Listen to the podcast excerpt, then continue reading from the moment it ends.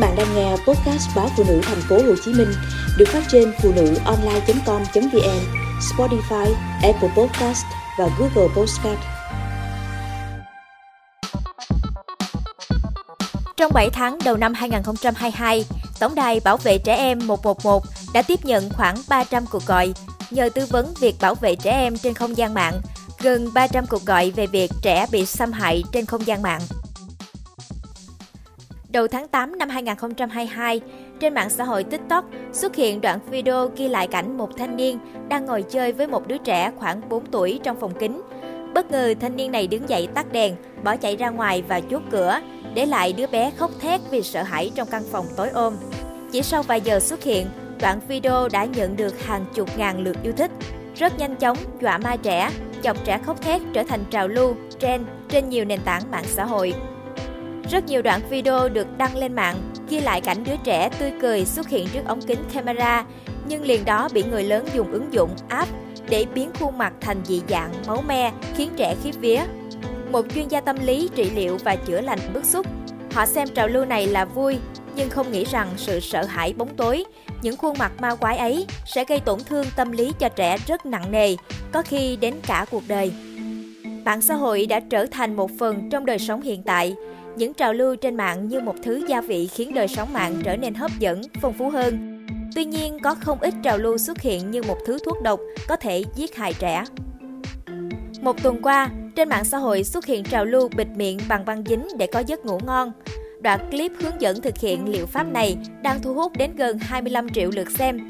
Nhiều chuyên gia y tế phải tức tốc lên tiếng cảnh báo, cho rằng đây là một trong những trào lưu nguy hiểm nhất bởi việc cố tình làm tắc nghẽn đường hô hấp trong khi ngủ giống như hành vi tự sát. Một trào lưu gọi là trò chơi treo cổ. Các đoạn clip liên quan đến trò chơi này thu hút rất đông người xem trên YouTube. Ngay sau đó, một bé gái 5 tuổi ở quận Tân Phú, thành phố Hồ Chí Minh đã bắt chước trò này, dùng khăn buộc vào thành giường tự treo cổ mình, dẫn đến tử vong. Việc trẻ em bị ảnh hưởng bởi các trào lưu xấu bẩn, độc hại trên mạng xã hội đã diễn ra nhiều năm nay và đang tiếp diễn theo một khảo sát của Viện Nghiên cứu và Phát triển Bền vững, trẻ em tại 7 tỉnh thành, phần lớn trẻ em tự học cách dùng Internet và tự học các kỹ năng trên mạng xã hội hoặc từ bạn bè, chứ không học từ nhà trường hay cha mẹ. Khi nhận thức còn non nớt, sẽ rất nguy hiểm nếu trẻ tự bơi trên mạng xã hội với không ít trào lưu xấu, độc.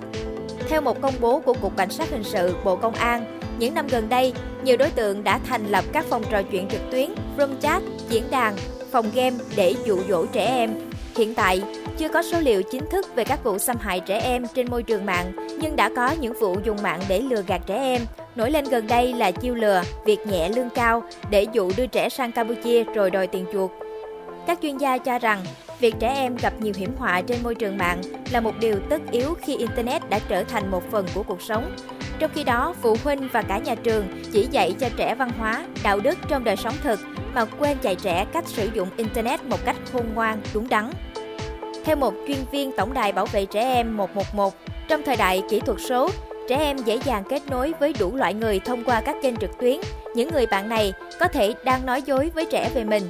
Nếu quan hệ giữa cha mẹ và con cái lỏng lẻo, trẻ rất dễ bị dụ dỗ trực tuyến. Trẻ có thể nghe lời dụ dỗ của kẻ bên kia màn hình, xem và tương tác những hình ảnh đồi trụy, tự gửi ảnh mình cho kẻ dụ dỗ. Những kẻ dụ dỗ trực tuyến còn có khả năng ép trẻ gặp mặt trực tiếp.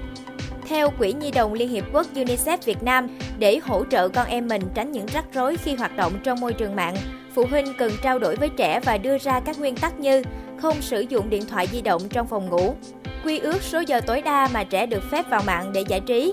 Phụ huynh cũng có thể cài đặt thiết bị, phần mềm chặn nội dung người lớn, xấu, độc, không phù hợp với trẻ em và theo dõi lịch sử truy cập mạng của con mình để nhắc nhở, chỉ dẫn.